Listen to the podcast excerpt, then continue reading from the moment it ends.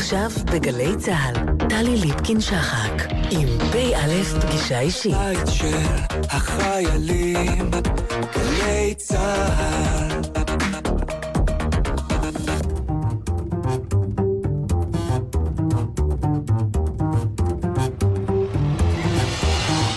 כמה דברים שאתם צריכים לדעת על הפרופסור חניה בלונקה. היא נולדה ב-1950 בתל אביב להורים רופאים עולים מצ'כוסלובקיה. אמה, הדוקטור ויולה טרק, נישאה לאביה הדוקטור גבריאל טרק, לאחר שאיבדה את בעלה הראשון בשואה ושרדה בעצמה את אושוויץ. אחרי המלחמה עבדה בבית מרפא לניצולי שואה בערי הטטרה, וטיפלה בעיקר בחולי שחפת. ב-1949, שנה לפני לידתה של חנה, עלו לארץ. כשהייתה חנה בת 12, עברה משפחתה לשכונה ד' בבאר שבע, שם ייסד אביה את המחלקה האורתופדית בבית החולים סורוקה. יחד עם אמה היו ממייסדי בית הספר לרפואה באוניברסיטת בן גוריון. בצבא שירתה חנה במערך הבקרה האווירית בחיל האוויר, ולאחר שחרורה למדה אנגלית ויחסים בינלאומיים באוניברסיטה העברית, וכן מדעי ההתנהגות באוניברסיטת בן גוריון. היא מעידה על עצמה כי לא אהבה אף אחד מהנושאים שלמדה. במקביל, היא החלה ללמד היסטוריה ומדעי המדינה בבתי ספר תיכוניים בבאר שבע ובליך ברמת גן. במהלך שנות עבודתה הנחתה ולימדה יבלונקה בחוגים שונים היסטוריה ולימודי שואה, ובמקביל למדה את הנושא בעצמה באוניברסיטה העברית, ואת עבודת הדוקטורט שלה בנושא ניצולי השואה בחברה הישראלית כתבה בהנחייתו של הפרופסור יהודה באואר. כיום הפרופסור חנה יבלונקה היא חוקרת שואה והחברה הישראלית במחלקה לתולדות עם ישראל באוניברסיטת בן גוריון בנגב. לאחרונה יצא לאור ספרה ילדים בסדר גמור, החוקר את דור המדינה, הילדים שנולדו בישראל בין 1948 ל-1955. היא אלמנה, אם לשלושה, סבתא לשניים ומתגוררת בגבעתיים.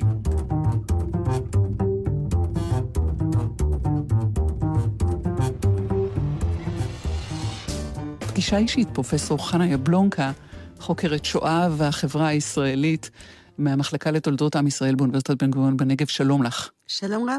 הוא מחבר את הספר ילדים בסדר גמור. גם את זה צריך להוסיף לכותרת שלך בימים אלה. נכון. זה ספר שאני עוברת איתו חוויה רגשית מאוד עזה בשבועות האחרונים.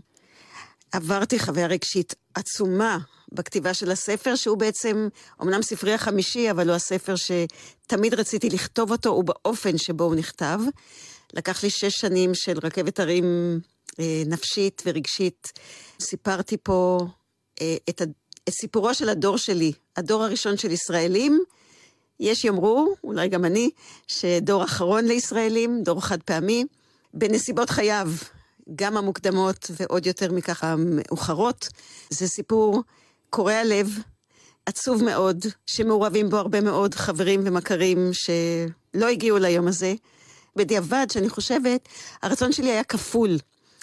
אה, גם ניסיון לפצח את אותה ישראליות שהולכת ומתרחקת מאיתנו, ולא פחות מזה לספר באמת את הסיפור של הדור הראשון של ישראלים, ילידים, שנולד אחרי, איך נאמר, כמעט אלפיים שנה שהיהודים היו מיעוט, שהוויית קיומו הבסיסית הייתה מאוד שונה, אה, ואחרי שהספר יצא לאור, שתיפתח שיחה עם בני הדור. ילידי 1948-1955 בישראל, מה קרה לדור הזה שבסופו של דבר הביא אותנו לאיפה שמדינת ישראל נמצאת היום. לספר בעצם צריך להיות גם חלק ב', שלא אני אכתוב אותו, כי אין לי כוח לעבור את זה עוד פעם. חלק ב' של הספר הוא מה קורה לדור הזה אחרי 1980, כשהוא הופך להורים, כשהוא הופך להורים לילדים מתגייסים. כשהוא בעצם אחראי במידה רבה על מה שקורה פה במדינה, לא חקרתי ולכן אני לא רוצה לומר שום דבר ספקולטיבי. אולי יש רמז בעובדה שבן הדור הוא בין היתר ראש הממשלה פה 15 שנה. אם הוא מאפיין או לא מאפיין את הדור זו שאלה בפני עצמה, שיש לי עליה תשובה מסוימת. אני כן יכולה לומר שבסוף כל דור הוא שיחה בין הקונטקסט לבין אה, השיחה שהייתה לו עם הדור הקודם. ובמובן הזה הדור שלנו הוא בעיקר אה, פועל יוצא של הנסיבות המשתנות של החברה הישראלית, בחלק הראשון, בעידן שאפשר די בקלות לקרוא לו במידה רבה עידן התמימות, עד 67. אה, ואחר כך הדור שבו נפרצו כל הגבולות. אה, בחייו של הדור, בנסיבות המשפחתיות שלו, במבנה של המשפחה שלו. עם פריצת הגבולות, גם הדור שלנו לא עמד בו כוחו להילחם נגד התוצאות של אותה פריצת גבולות שמתרחשת אי אז ביוני 67. הדור שלנו קודם כל אה, עבר דבר שחלק גדול מהעולם לא עבר. הוא נולד במדינה שהייתה 20 אלף קילומטר מרובע. ככה אנחנו גדלנו עם המספר הזה, והזהות שלו עוצבה בתוך מדינה שהיו לה גבולות, שתחמו את אותם 20 אלף קילומטרים מרובעים. זאת אומרת, גדלנו למדינה קטנה, שגם הגדרנו אותה כמדינה קטנה, והיא הוגדרה בזהותנו כמדינה קטנה. זאת אומרת, תמיד היינו עם הדימוי של דוד מול גוליית. אמ, וזה נתן גם לנו בתור ילדים קטנים איזו תחושה של אינטימיות. לאורך הספר מצאתי שאת uh, זוכרת בגעגוע את תחושת האינטימיות הזאת של המקום הקטן, uh, עם הגבולות המאוד ברורים, בשעה שחלק ממני uh, זוכר את ההתרשמות שיש פה איזה קלסטרופוביה במקום שהוא קטן ומייצר uh, איזה הל, הלוך רוח או הליך נפש של חברה כלואה. השאלה, תבדקי עם עצמך אם זה לא קרה לך בגיל העשרה, בגיל הנעורים, אני לא חושבת שבגיל הילדות. בגיל הילדות, אני התחלתי בתל אביב, אחר כך המשכתי בבאר שבע, ותל אביב, ברגע מסוים הייתה כל עולמי, וגם לא כל תל אביב, אלא האזור הזה שם של רחוב אה, גאולה, אה, טרומפלדור, נס ציונה. שפת הים. אה, שפת הים, הכל ברדיוס של בוא נגיד חצי קילומטר על חצי קילומטר, ואותו דבר בבאר שבע. גדלתי, עברתי וגרנו בשכונה ד', וחיי היו, באר שבע קצת יותר רחבה הייתה, כגלידה, באר שבע בעיר העתיקה, והלכנו לשם ברגל. כל חיי היו שם, לא היה לי געגוע לתל אביב, כל עולמי הייתה אותה באר שבע. זאת אומרת, גבולות חיינו היו מאוד ברורים, אה, שם היה עולם ומלואו, ולא הרגשנו כלואים, הרגשנו שזה דבר נפלא, אף אחד לא נסע לחוץ לארץ. ילדים שנולדו לעולי עלייה המונית, שהיו בעיקר עסוקים, באמת, מצאת החמה עד צאת הנשמה, בלעבוד ולפרנס, בתחושה ברורה אגב, של כולם, וזה באמת דבר שמאוד חלחל אליי, שאף אחד לא חייב להם שום דבר, שהמדינה הזאת היא התגשמות של חלום, ולא רק אצל ניצולי שואה, אני כל הזמן צריכה להדגיש את זה. אה, אני לא חושבת שההורים שלנו הרגישו כלואים. הרבה נוסטלגיה והמון אהבה וחום בדברים שאת אומרת פה, בדברים שנכתבים אה, בספר. למרות זאת אמרת, עצוב. הזכרת בתחילת הדברים את החוויה שלך כעצובה, וה... שנקטת כדי לכתוב את הספר הזה הוא שהרי מדובר במחקר סוציולוגי. רווי נתונים, סטטיסטיקות. את מצליחה להגניב אקדמיה ו... ונתונים שיכלו להיות יבשים של מחקר אל תוך סיפור אה, שהוא גם אישי וגם של כולנו. טריק. אז זה הטריק השני שגילו בתוך הספר, אני לא כתבתי את זה כטריק, זה רק יצא ככה. הטריק השני, מישהו העיר לי עליו, אה, הוא העובדה שהספר מתחיל במתיקות, בהמון מתיקות. הוא אומר, ופתאום באמצע הספר, נבוט בראש. זאת אומרת, עשית עלינו, עשית לנו מהטלה. את מובילה אותנו בדרכי נועם למלחמת ההתשה ולמלחמת יום הכיפורים, ואז עם נבוט, הוא אומר, את פשוט לא מפסיקה להרביץ בראש. והוא עצוב, הספר הוא עצוב, בין היתר מפני שאם הייתי צריכה לקרוא לו, הייתי הולכת בעקבות עמוס אילון על רפים מהגרמניות, והייתי קוראת לספר רקביים לישראליות. וזה באותו כובע של לנסות לפצח את הישראליות. של חברה שיש בה אזרחות, שיש בה מדינה, לא מולדת ולא ארץ, אלא מדינה, ובתוכה חיים ישראלים. וזה אגב, בפירוש, הנתונים הפתיעו אותי, בקטע הזה של היחס למשל לערבים. שתלמידים מבית ספר, בתי ספר בתל אביב, נסעו לשהות בעכו במגמה המזרחנית למשל, אה, וחיו בין ערבים. גם uh, בזיכרונות של אותה קבוצה שראיינתי, שזה הקבוצה של, לקחתי כשלושים מילידי ה' ביער תש"ח, שאני רואה בהם חוליה מקשרת, uh, ואלה שגדלו בצפון, כמעט כולם הערבים לא היו זרים להם, הם לא היו אחרים במובן זה. הם הכירו, הם פגשו ערבים, הם נפגשו, הם ידעו איך נראה ערבי, שאין לו קרניים, שהוא בן אדם. יש קיבוצים שהיו בהם חברות נוער ערבי בשנות החמישים. אלה הכל דברים שבאמת לא ידעתי, או שאולי לא זכרתי, או שאולי לא זכרתי לזכור. והעצב נמצא ב, ב, ברגע האחד הזה בהיסטוריה שבו הייתה ישראליות. גם אם רובנו היו יהוד, היינו יהודים והיינו חברת הרוב, הייתה איזו ישראליות ופתאום הייתה איזושהי נורמליזציה בקיום שלנו. אנחנו ישראלים בישראל, כמו שהאנגלי הוא אנגלי באנגליה. היום חלק גדול מאוד, כשני שליש מהישראלים, יגידו קודם כל יהודים ואחר כך ישראלים. הדבר השני הוא, ילדים שנולדו אחרי 67, אתה שואל אותם מה זה ישראלים אפילו לא יודעים לשרטט את המפה, שכולנו ידענו, אם היו מרים אותנו באמצע הלילה, לשרטט איך נראית ישראל. שכל ילד איטלקי יודע לצייר את המגף. זאת אומרת, אין פה זיקה ודיאלוג בין הזהות הישראלית לבין איזושהי מדינה מוגדרת. חברת הרוב היא יהודית פה. אבל בסוף יש גם אזרחות שהיא לא יהודית, היא אזרחות ישראלית. תסתכלי על תעודת הזהות שלנו. אף אחד לא כתב לנו שהלאומיות שלנו היא ישראלית. מכירים בכל לאומיות אחרת, חוץ מהלאומיות הישראלית, ששנים הוגדרה כיהודית ועכשיו היא כוכביות. כשיצאת לכתוב את הספר, כבר ידעת את זה וחיפשת את הסיבות בשרטטך את, אה, את דור אה, המדינה, כפי שאת קוראת להם, ילידי המדינה 48 עד 56? אה, לא. אז אולי שווה לי לומר מילה על תהליך כתיבה. אה, בטח של הספר הזה, שאני, כזכור, לקח לי שש שנים עד שהוא ראה אור. אה, קודם כל, כשנה, אולי יותר, אני חושבת. בשביל לומר שאני מדברת על ילידי 48 עד 55, לקח לי חודשים לחשוב. כשאני מדברת על הדור שאני חלק ממנו, על מי בדיוק אני מדברת, מתי זה מתחיל, מתי זה נגמר, כדי שאני אוכל לכתוב משהו שהוא קוהרנטי, לספור את האנשים לפי איזושהי הגדרה. אני, ואז אני התחלתי לחשוב מה, מהו דור בכלל. המושג דור הוא, הוא יש עליו אלף אה, מחקרים, אף אחד לא באמת מתייחס אליו, זה מראה שכמה הוא פרובלמטי. ואז ההבחנה הזאת בין דור ביולוגי, שהוא יותר שנים, זה 15-20 שנה, לבין דור סוציולוגי, ואני כותבת במפורש על דור סוציולוגי. זאת אומרת, זה דור שהוא פועל יוצא של החוויות המעצבות. זאת אומרת, זה כשנה ואולי יותר אפילו של חשיבה.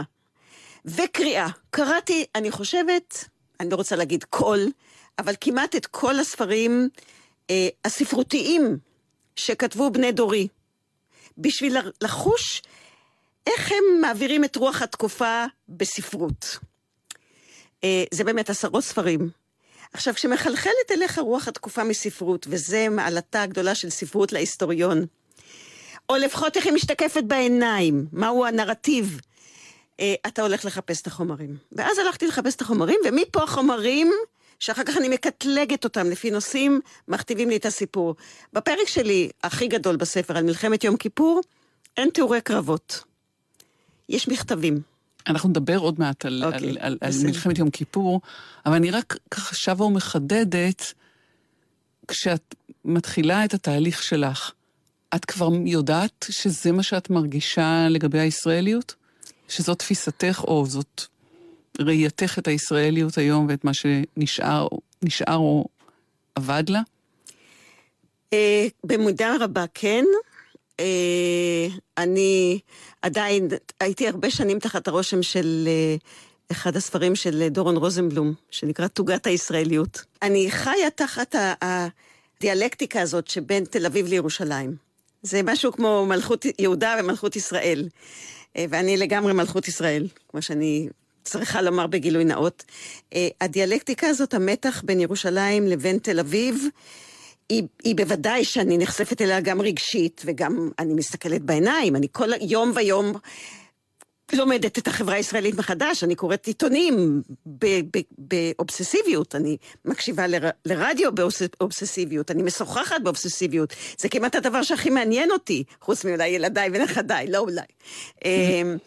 אמ, ואני ממשיכה לחיות פה, וכל ילדיי פה, ואני צופה פני עתיד, כי אני, עכשיו שיש לי גם, אני כבר סבתא, אז מה, מה מחכה פחות או יותר לילדים שלי, למרות שכמובן אין לי שום כושר נבואי. והמאבק הזה בארץ בין ישראליות ליהודיות... איתו הלכת לכתוב את הספר. זה, וגם בתודעה שיש בישראל מיליון 200 אלף ישראלים שיש להם גם דרכון זר. ממדינות שזרקו אותם לכל הרוחות רק 70 שנה, לפני 70 שנה. ואז קלטתי שיש משהו בביטחון הקיומי שליווה את ילדותי ואת נעוריי, שמדינת ישראל היא פה להישאר, שאין מישהו שיכול לה, ביטחון קיומי שהלך לאיבוד לציבור הישראלי. לדעתי הציבור הישראלי היום מלווה בחרדה הקיומית שליוותה את היהודים לכל דורותיהם, בחרדה קיומית אמיתית.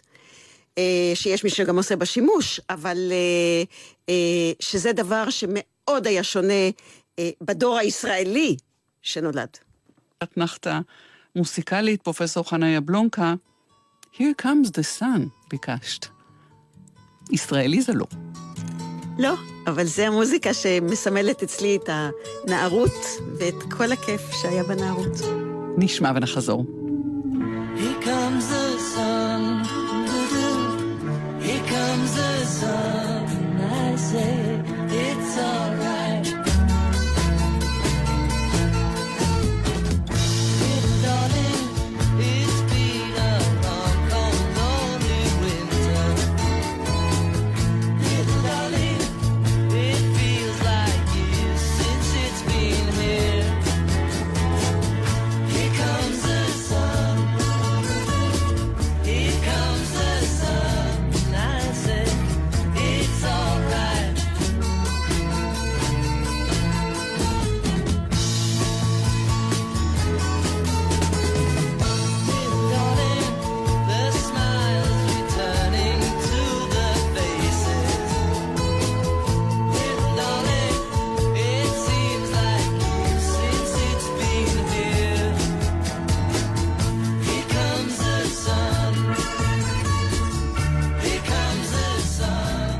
אישית, פרופסור חנה יבלונקה, חוקרת שואה והחברה הישראלית מהמחלקה לתולדות עם ישראל באוניברסיטת בן גוריון אה, בנגב, הקמת את התוכנית ללימודי מדינת ישראל. זה היה לפני 20 שנה, כמעט 20 שנה, שישבתי עם אה, ידידי הטוב, אה, פרופסור טוביה פרילינג, שהוא היה אז מנהל המכון למורשת בן גוריון.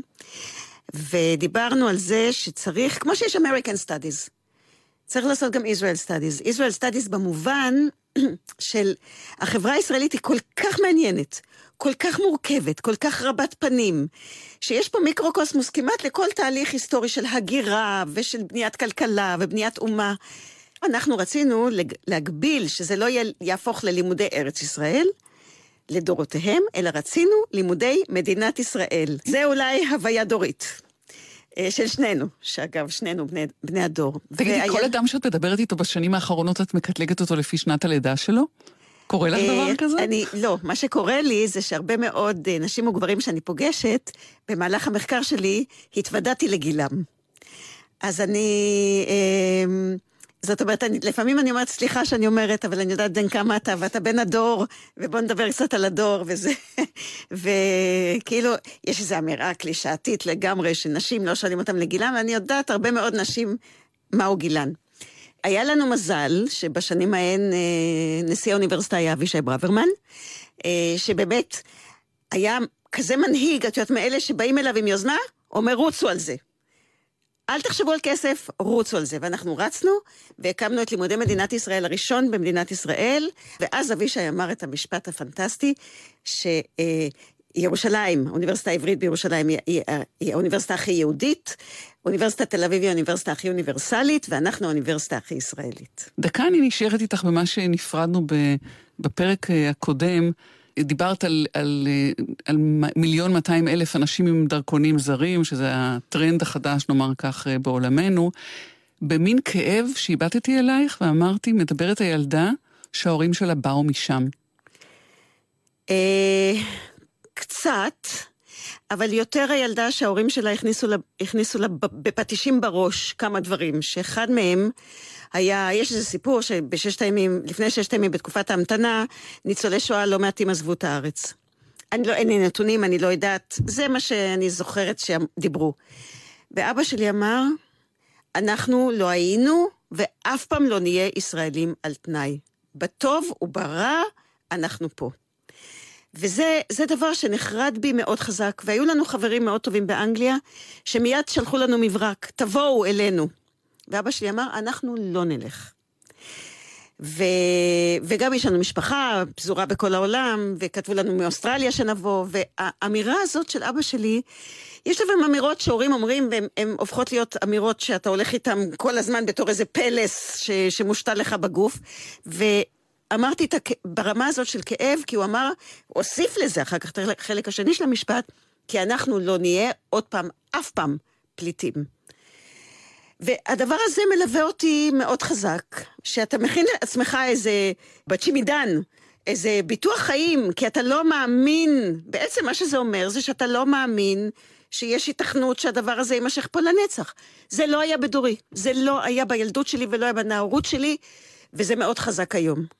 אה, ואני רואה את העליזות שתופסת אנשים שהגיעו ממרוקו על זה שפתאום ממשלת פורטוגל וכל מיני עורכי דין זריזים וממולחים אומרים, גם אתם יכולים עכשיו להשיג דרכון אירופי, ואני אומרת, הנה חזרה לחלחל אה, אותה תחושה של חוסר ביטחון קיומי שליוותה את היהודים, ושל ארעיות שליוותה את היהודים לכל דורותיהם, וזהו הכישלון הכי גדול של מה שאני חושבת מדינת ישראל והציונות.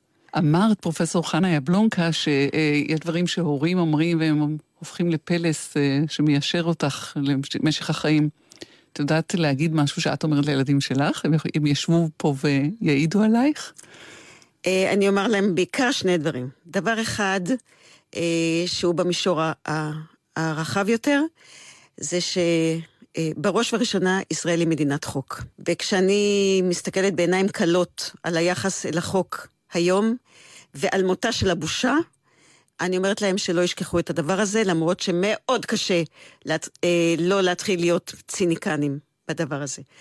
הדבר השני, זה שאני אומרת להם הרבה מאוד פעמים, וזה מאימא שלי, שכשהיא גמרה את לימודי הרפואה, זה היה מבחן בעל פה, והיא עמדה בראש גרם המדרגות, זה היה אחרי המלחמה, אחרי השואה, ופתאום היא קלטה שאין לה למי לספר שהיא גמרה את לימודי הרפואה.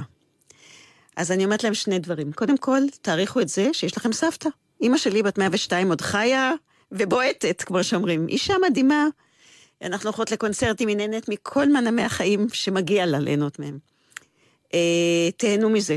תרימו לה טלפון מפעם לפעם. זקנים לא מתים. כשהם מתים, אז אין לכם לאן להתקשר.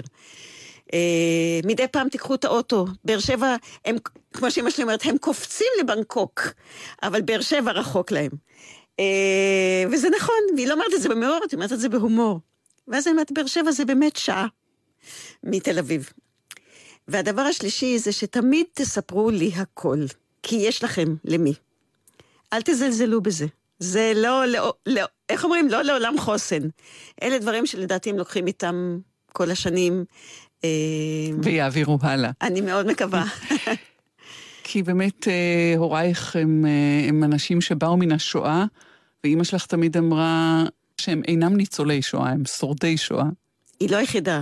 חלק גדול מאוד מהניצולים היום מתקנים ואומרים, אנחנו לא ניצולים, אף אחד לא הציל אותנו, אנחנו שורדי שואה, ובזה הם מרמזים לזה שהם לא מסכנים ולא נעבכים, אלא אה, שהם אנשים רבי עוצמה. ויש בכוחם, אגב, גם להעצים. די מדהים שאם אה, גמרה לימודי רפואה אחרי המלחמה, לא פה, שם. שם. קודם כל, אחרי המלחמה היא חזרה לשם, והיא עברה את אושוויץ. ו... וחזרה לצ'כוסלובקיה. חזרה לצ'כוסלובקיה. לא, זה היה עדיין סלובקיה, אחר כך זה נהיה צ'כוסלובקיה, והיא רצתה לראות מי נשאר מהמשפחה. וגם בכלל לא היה לה לאן ללכת, עוד לא הייתה מדינת ישראל. והיא גם הייתה אלמנה, היא איבדה את בעלה הראשון בשואה, ואיבדה את ההורים שלה, ואיבדה אחות. אה, כל מה שהיא רצתה לדעתי זה לחזור הביתה ושקט, ואיכשהו לנסות לשקם את החיים.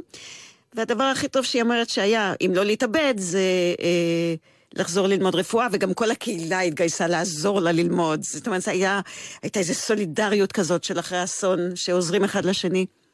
ואז היא הכירה את אבא שלי. בראשון, בהפגנה של הראשון במאי 48. עכשיו, אבא שלי זה, אני מעליבה אותו, אם אני אומרת אה, שהוא היה זקוף מתחת לשולחן, אבל אני... אה, הוא כל החיים נתן לה כבוד ועיקר, באמת. אהבה גדולה ו, ו, וכבוד גדול. והדבר היחיד שהוא אי פעם ביקש, נכון שזה לא היה דבר קטן, אבל זה, זה שהם ילכו לארץ ישראל. אותה אמירה של לא נהיה עוד פעם פליטים, ומספיק להיות פליטים, והנה יש מדינה. גם הוא היה אה, אלמן אחרי לא, השואה? לא, הוא היה גם צעיר ממנה. אה, לא בהרבה. הדבר היחיד שהוא ביקש ממנה זה שהם ילכו לארץ, לארץ ישראל. בעצם כשהוא ביקש כבר הייתה מדינת ישראל.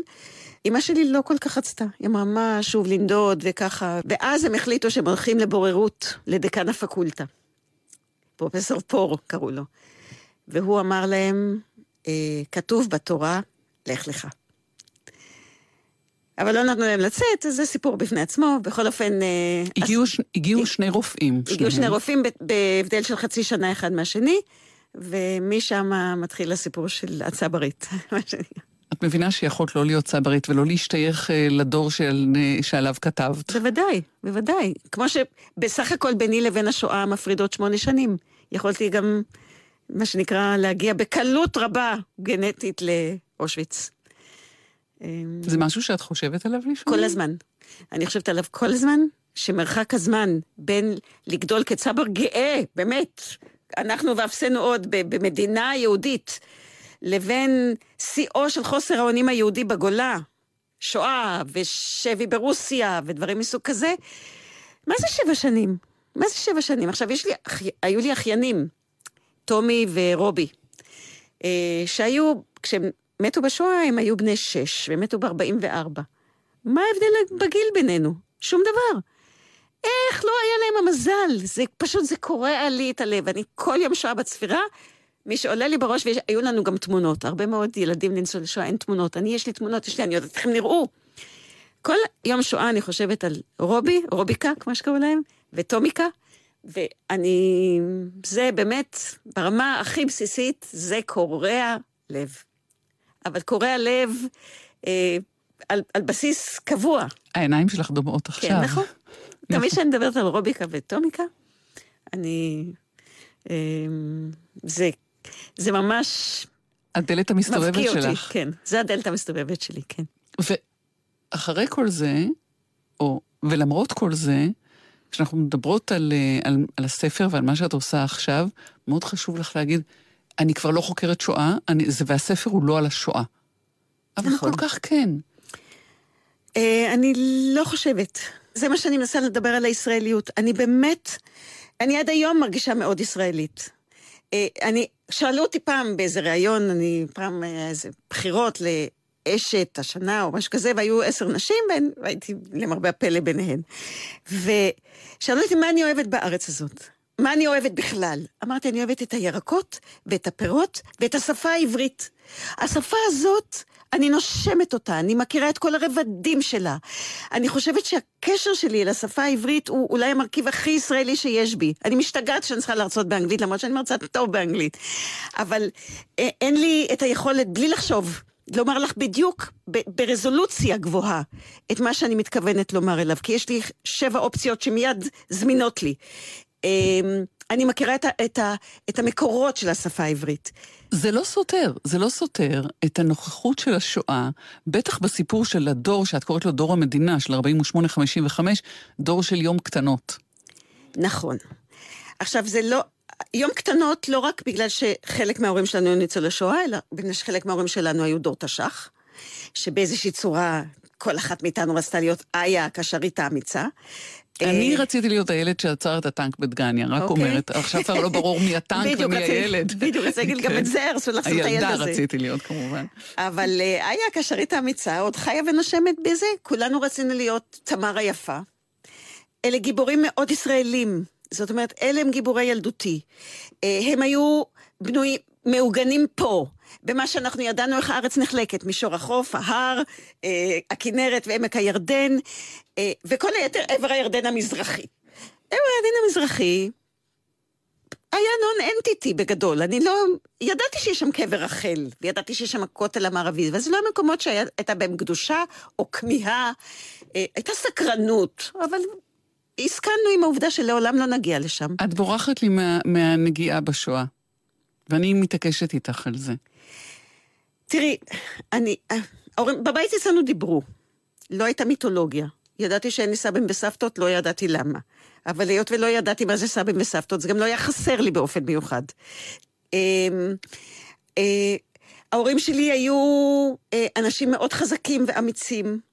שזה גם לא בדיוק אופייני. את לא ילדה אה, מאוד ממוצעת כששני ההורים שלך רופאים, והיה אוטו אפילו במשפחה, ואימא הייתה לה קריירה, כמו שאת אומרת, אבא גם אפשר לה, והיא נסעה בכל יום עד שעברתם, נכון? זה לא רגיל.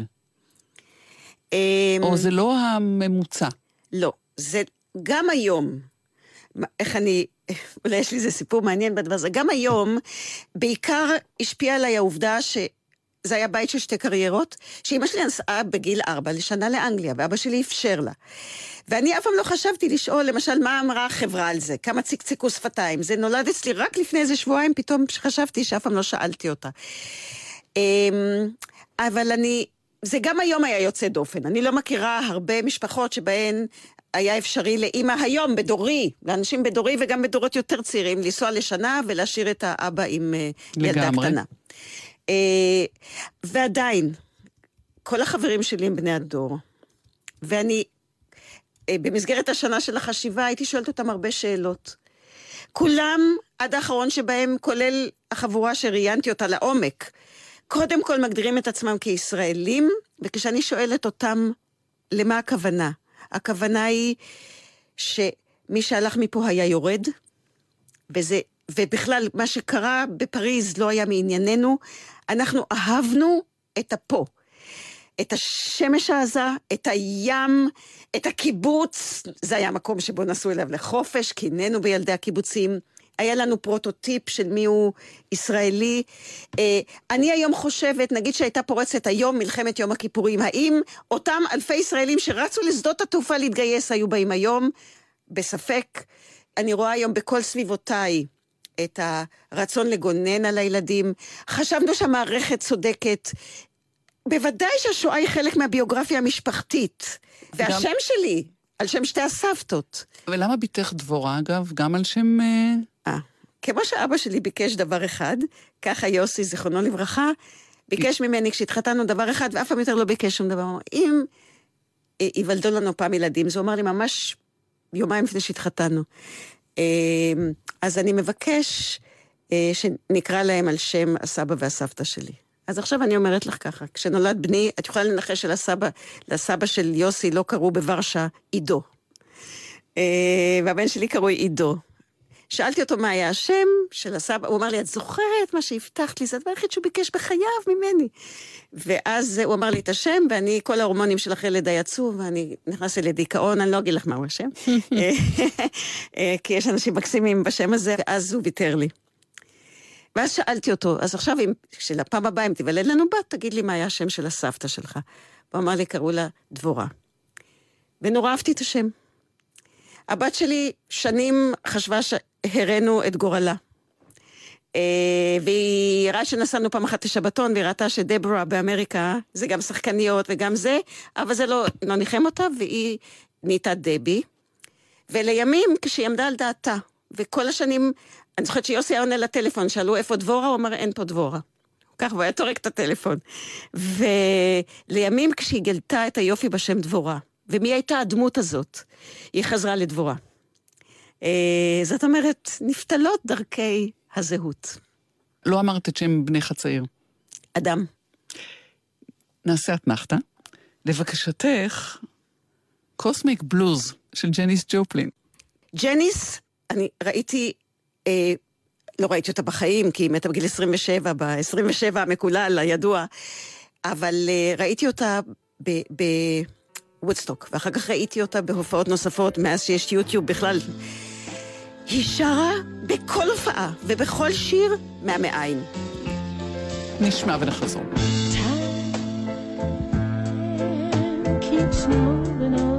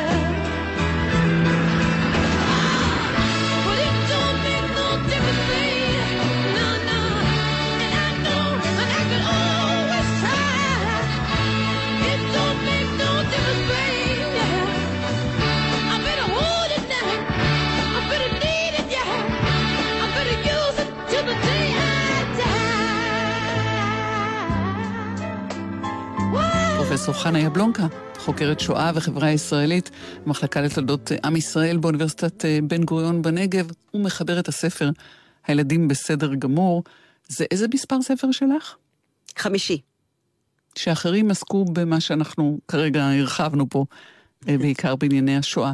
יש לך דעה בסוגיה של אה, משלחות נוער או נסיעות של בני הנוער למחנות? כן, יש לי דעה הרבה שנים, שהיא דעה שלילית, ולמעט בני הבכור, שגם הסבים, הסבים והסבתות משני הצדדים לא, לא העלו בדעתם בכלל שהוא לא ייסע. אימא שלי אחר כך שינתה את דעתה. הילדים שלי לא נסעו לפועלים, בטח לא במסגרת מערכת החינוך. הם נסעו, עשינו אחר כך טיול בתחנות חייה של אימא שלי, שאני הכנתי אותו. יש היום כבר לא מעט תיכוניים ומנהלי תיכון שהפסיקו את המסעות. הבולט שבהם כמובן הוא זאביק דגני, אבל הוא לא היחיד. והם כמובן תיכונים שאני איתם בקשר כל הזמן. מתוך ההבנה שלא ברורה למעשה הסיבה לנסיעות האלה. הנסיעות האלה ממוקמות בין י"א לי"ב, במטרה שהיא לא לגמרי מוסתרת, לעורר מוטיבציה להתגייס לצבא. נא לקרוא את הדוח האחרון של אכ"א ולהבין שהדבר הזה לא עובד. מוטיבציה צריכה לבוא מבפנים ולא מהרחקת עדות החוצה, ולא מתוך האמירה שהמדינה היא מחסום בפני השואה, כפי שאנחנו רואים בחיינו יום-יום, מצבנו הביטחוני אה, גורם לכך שצדק כנראה ישעיהו ליבוביץ' כשהוא אמר שמדינת ישראל היא המקום הכי מסוכן היום ליהודים בעולם. והוא עדיין מקום בטוח, לעומת מה שחלק מן הפוליטיקאים היו רוצים לייחס כדי לעודד את תחושת הרדיפה והאיום. אני בפירוש אף פעם לא חשבתי שהמרכיב היחיד בביטחון הוא רק צבא. אני תמיד חשבתי שאחד המרכיבים העיקריים בביטחון הוא חוסן של חברה ויכולת העמידה שלה. וכשאני ראיתי בשנת 90, אחרי הטיל הראשון את תל אביב מתרוקנת, קלטתי שיש בעיה. ואת הבעיה הזאת נסיעות למחנות הריכוז לא תפתור, את אומרת? לא תפתור. הדבר השני זה, אם כבר כן, אז איך? במחנות ההשמדה, שזה בערך המרכיב המרכזי של המסע הזה, יש חוויה שהיא בעיקרה חוויה של חידלון גדול, של חוסר אונים מוחלט. מה אנחנו רוצים לומר באמירה הזאת? מה אנחנו רוצים לומר לגבי העולם היהודי שהיה, שהוא לחלוטין לא נחשף בסיפור הזה, מפני שאנחנו רואים חוויה של מוות, חוויה של אין, של היעדר, של, של חור שחור. הילדים שלנו לא יודעים דבר וחצי דבר על היהודים שנרצחו שם. שאגב, הם מתעקשים להשתמש במילה הושמדו. היהודים נרצחו, הם מתו כבני אדם. הצבא לקח אותי פעם, והתחרט על זה, צריך לומר, והגעתי עם קבוצה של, היו בה כמאה קצינים, קצינים טייסים, ואף אחד מהם לא ידע מי זה י"ל פרץ. אמרתי, מה באתם לפה? מה אתם יודעים על, על האנשים בעודם בחיים שנרצחו פה? הייתה פה תרבות של חלק גדול מאוד מהעם היהודי, איך נאמר, בשנת 39 רוב העם היהודי הוא עם שמוצאו מאירופה, אם זה יהדות אמריקה ואם זה היהדות שחיה באירופה. מה אתם יודעים על התרבות שלו? על מה הוא חשב, מה הוא יצר, איזה נכסי רוח הוא העניק לאנושות? מה זה מעניין איך רצחו אותם? חשוב מה נרצח שם. נרצחו שם בני אדם ונרצחה ציוויליזציה. שאנחנו בישראל לא השכלנו להחיות אותה מחדש. יש היום איזה חלק מהשיח המזרחי על זה שהתרבות שלהם נמחקה. ובכן, גם התרבות שלי נמחקה פה. לחלוטין, התרבות של ההורים שלי. כשאני רואה את המרוץ למיליון, וקוראים כתב חידה, וקוראים, הם מגיעים לפראג, מגיעות שתי בנות וכל יתר המתחרים יחד איתם לפראג, והן קוראות, חפשו את הבית של קפקה, אז אני אומרת שמשהו בסיסי קרה פה נוראי. כי קפקא נחשב היום לאחד מגדולי הסופרים שאי פעם קמו. ואם הדור שלנו לא מכיר אותו, והוא לא מכיר גם אחרים, אה, אז אני חושבת שהמסעות לפולין לא יגאלו אותנו, לא ברמה התרבותית, לא ברמה הביטחונית, ולא ברמה של ההבנה למה אנחנו פה. שזה מתחבר אל החוויות שונות שהיו לך בעבודה עם יד ושם ועבודה במוזיאון לוחמי הגטאות. אה, במיוחד אני, אני אומר את הדבר הבא, אני חושבת שגם יד ושם היום אה, אה, עובר תהליך שינוי, אבל קודם כל בייחוס של קדושה ליד ושם, שכאשר מגיעים שרים וכולי, מגיעים ליד ושם, הם שמים כיפה. יד ושם הוא מוסד ממלכתי. הוא לא מוסד דתי, הוא לא בית כנסת. למה שמים כיפה? הוא אפילו לא בית הקברות של הנספים. הייחוס של קדושה ליד ושם הוא בעיניי ליקוי מאורות מוחלט. תכליתה לזכור את הקורבנות אה, לאורך זמן, אבל אני חושבת שבעיקר עיקר תכליתה הוא, הוא לחנך.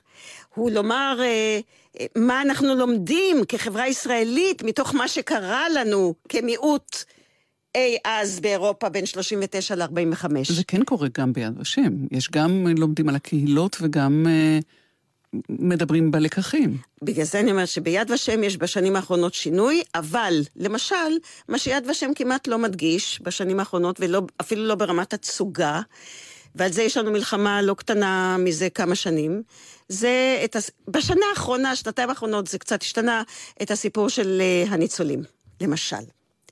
הסיפור של הבחירות של הניצולים, יש בו ערך חינוכי כל כך גדול וחשוב, שלא ייתכן להתעלם ממנו. הדבר השני זה הבחינה אה, של איפה אנחנו כחברה ישראלית עומדים ביחסנו אל האחר, אל המיעוט שחי בקרבנו. זאת שאלה שכל ישראלי כשהוא קם בבוקר צריך לשאול את עצמו. עכשיו, אם אנחנו הגענו לזה שיש ישראלים שחוטפים נער בן 16. חף מפשע, מחמוד אבו חדיר, שיש לו גם שם, ושורפים אותו חי, שיהודים בחלוף 70 שנה מזה ששרפו אותם, מסוגלים, וזה עובר בחברה הישראלית לא כשיעור שכל יום, כל ראשון לספטמבר פותח את מערכת החינוך, אז אני חושבת שאת הדבר הכי בסיסי, מהשואה לא למדנו, ובמנשר מורשת הניצולים, הם מסיימים את זה. שמה שחשוב להם זה הדברים שאומר הלל הזקן. אל תעשה לחברך מה ששנאו עליך, ואידך זיל גמור.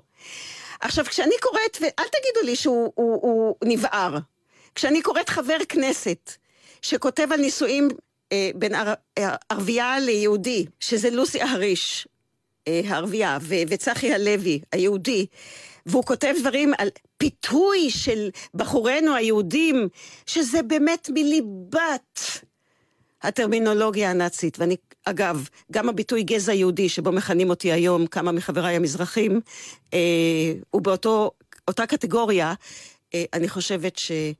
יש לנו דרך ארוכה ללכת, גם ביד ושם וגם בלוחמי הגטאות, אה, וזאת המלחמה שלנו לנהל. לוחמי הגטאות זה הבית שלך? מזה 20 שנה זה הבית שלי, ויש שם מרכז פנומנלי, שנקרא מרכז לחינוך הומניסטי, שמזה למעלה מ-15 שנה אה, עוסק לעומק, לא במפגש אחד, עוסק לעומק, לאורך שנה, במפגשים בין בני נוער ערביים, לנוער, אה, ערביים ישראלים, לבין אה, בני נוער יהודים ישראלים, כשבו הם נותנים כבוד אחד לאסון של השני, לומדים להקשיב, לומדים לראות נקודות מבט, לומדים לראות שיש הרבה זוגות עיניים שמתבוננות על הרבה מאוד דברים בכאב. יש כאב בכל הצדדים ולומדים לכבד את הכאב.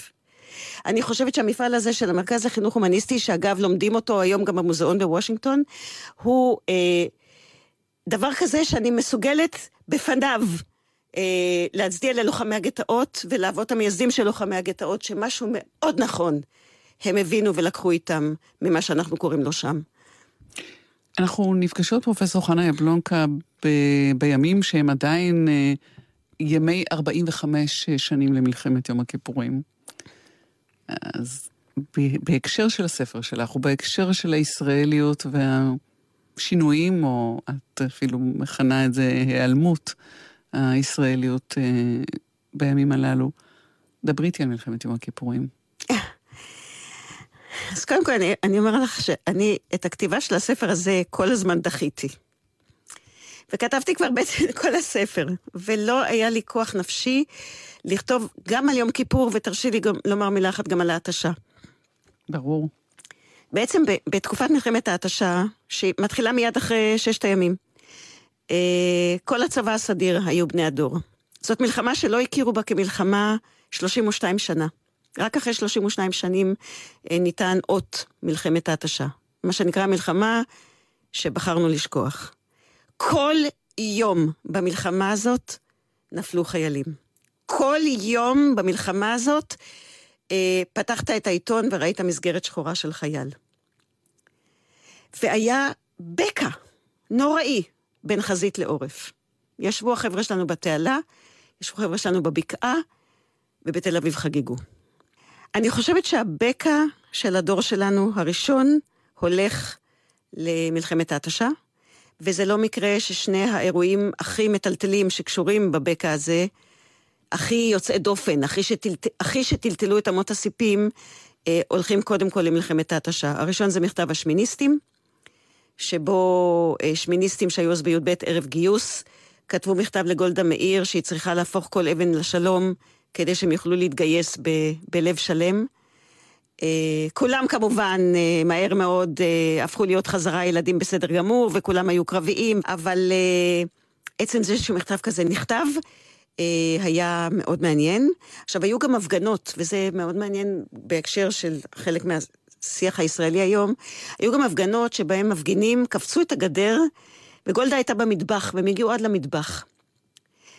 ושר המשטרה העלה את הנושא הזה לדיון בממשלה, ואמר, אנחנו צריכים אה, לאסור על אה, מפגינים להפגין ליד בתים של אה, ראש הממשלה ושרי הממשלה, וגולדה אמרה, לא יעלה על הדעת שאני אחסום דרכו של ולו מפגין אחד מלהפגין נגדי. ושמעון פרס העלה הצעה לארגן הפגנה נגדית של אה, לביא באוטובוסים, והיא אמרה, אני לא מאמינה במפגינים שמביאים אותם באוטובוסים. אה, והדבר השני לגבי ההתשה? הדבר השני זה הסרט שעשה בן הדור, רנן שור.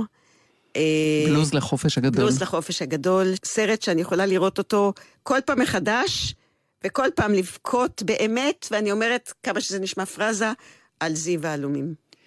ועל התמימות האינסופית הזאת, ועל הסיום של הספר, של כמה יפים היינו, כמה תמימים. אה, זה טקסטים שהם... אה, אני חושבת שכל מי שבן הדור שלי, תמיד שהוא אומר אותם, הוא מיילל, מייבב. אה, זאת אומרת, הסדק הראשון של תחושה של אה, הפקרה, סוג של, ושראשי הממשלה והשרים הם לא כל יודעים וכל מבינים, הוא, הוא ניבא, ניבא בעין אה, בהתשה. שלוש שנים אחר כך, אוקטובר 73, אה, פרצה הצפירה שטלטלה את חיינו. ילד, ילדים בסדר גמור, כותרת אה, הספר שלך. פעם ראשונה בחיים היה לי שם לספר מההתחלה. הוא הולך אחרי קצת וריאציה של חנוך לוין, שיש לו שיר במלכת אמבטיה שנקרא אנשי בסדר. ואז אמרתי, וואלה, אנחנו היינו ילדים בסדר גמור. למה היינו ילדים בסדר גמור? שלמה ארצי התפלמס איתי, ולדעתי אה, הוא טעה בהבנה של, אה, של מה שהתכוונתי. כי הם ילדים שדווקא בגלל שהם נולדו לדור גדולות, ודווקא מפני שהם נולדו למדינה כעובדה מוגמרת, והיא ניתנה להם, ככה, מתנה על מגע של כסף, מה שנקרא. אה, הם הרגישו שהם חייבים להחזיר. ולכן הם היו עסוקים רוב חייהם בלרצות. לרצות את ההורים, לא להכאיב להם, לרצות את המורים, לעבוד, תמיד חשבנו שאנחנו צריכים לעבוד. אף פעם לא... הדור שלי נורא התבייש לבקש כסף מההורים. אה, מה פתאום לבקש מההורים כסף? אה, זאת אומרת, אנחנו מוכרחים להיות בסדר גמור, כי קיבלנו מהדור המיוסר שהוליד אותנו כל כך הרבה מתנות, שעכשיו הגיעה העת שלנו להחזיר, ולכן אותם אלפים שבאו להתגייס בפרוץ מלחמת יום הכיפורים, למרות שהם היו בחוץ לארץ, והיו באמצע לימודים וכולי, וזה כולל בנים ובנות שהתדפקו על שערי המטוסים כדי לחזור לארץ. עכשיו, וזה אחד הביטויים של יום כיפור, התמימות שבה אה, לא הב... הדור שלי לא הבין את ראשית המלחמה. זה לא יכול להיות שזה קורה. אנחנו צריכים להתגבר עכשיו על כל המורשות הרעיוניות שלנו והתובנתיות שלנו על המדינה, כדי להתחיל ולהבין שזה לא ששת הימים רוכב שנית. והפרק עוסק בתובנה הזאת המאוד איטית. כי אנחנו עד גיל 18 ו-22 וכולי, האמנו שזה לא... ש... הכל קטן עלינו, אנחנו בהמראה.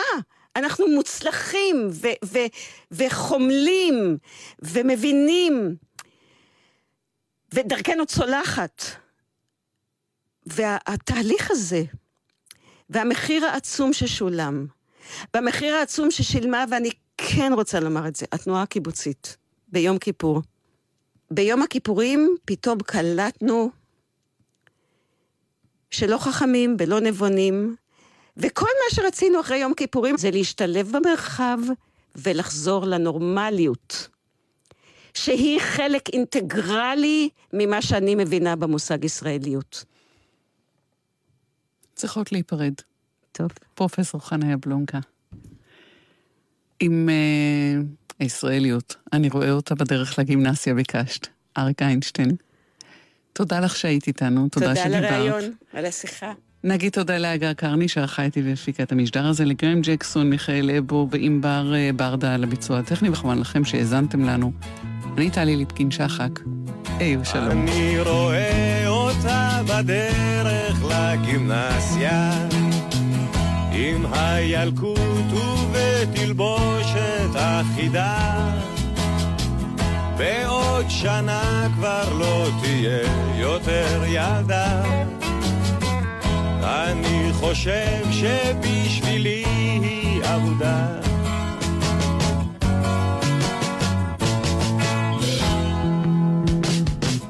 אני רואה אותה חוזרת מבית ספר, אני יודע בדיוק את השעה.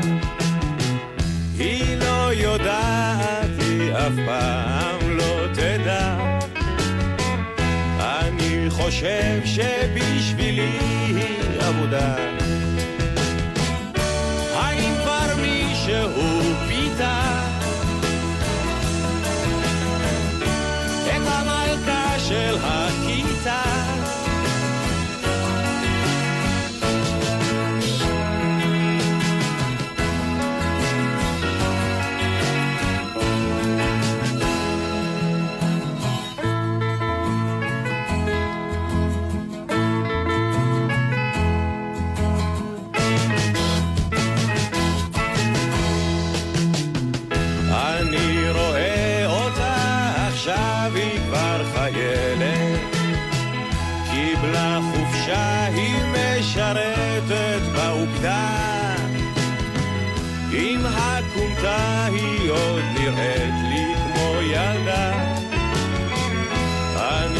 חושב שבשבילי היא עבודה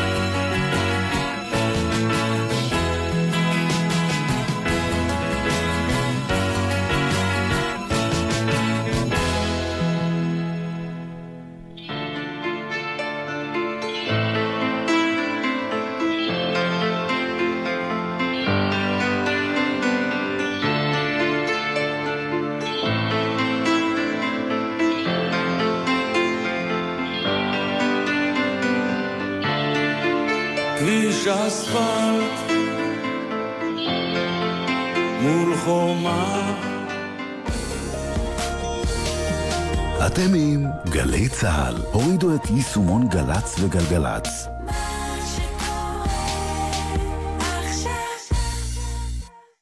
זו אותה הנסיעה לעבודה, הביתה ולבית הספר. אבל בחורף זה לא אותו הכביש. נהגים, בחורף קשה יותר להבחין בהולכי הרגל ולהספיק לבלום בזמן, גם כשהדרך מוכרת. נוסעים לאט ונותנים זכות קדימה להולכי הרגל החוצים את הכביש או המתכוונים לחצות אותו. נלחמים על החיים עם הרלב"ד, הרשות הלאומית לבטיחות בדרכים.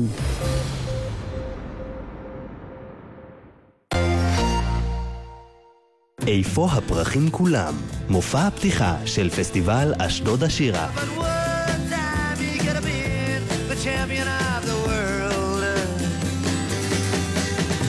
בהשתתפות שלמה ידוב, גלית גיאת, טריפונס, דני רובס, מתי סרי ועליזה אביב. מנחה שמעון פרנס. מחר, תשע בערב, במשכן לאומנויות הבמה אשדוד, ובשידור חי, בגלי צה"ל. מיד אחרי החדשות.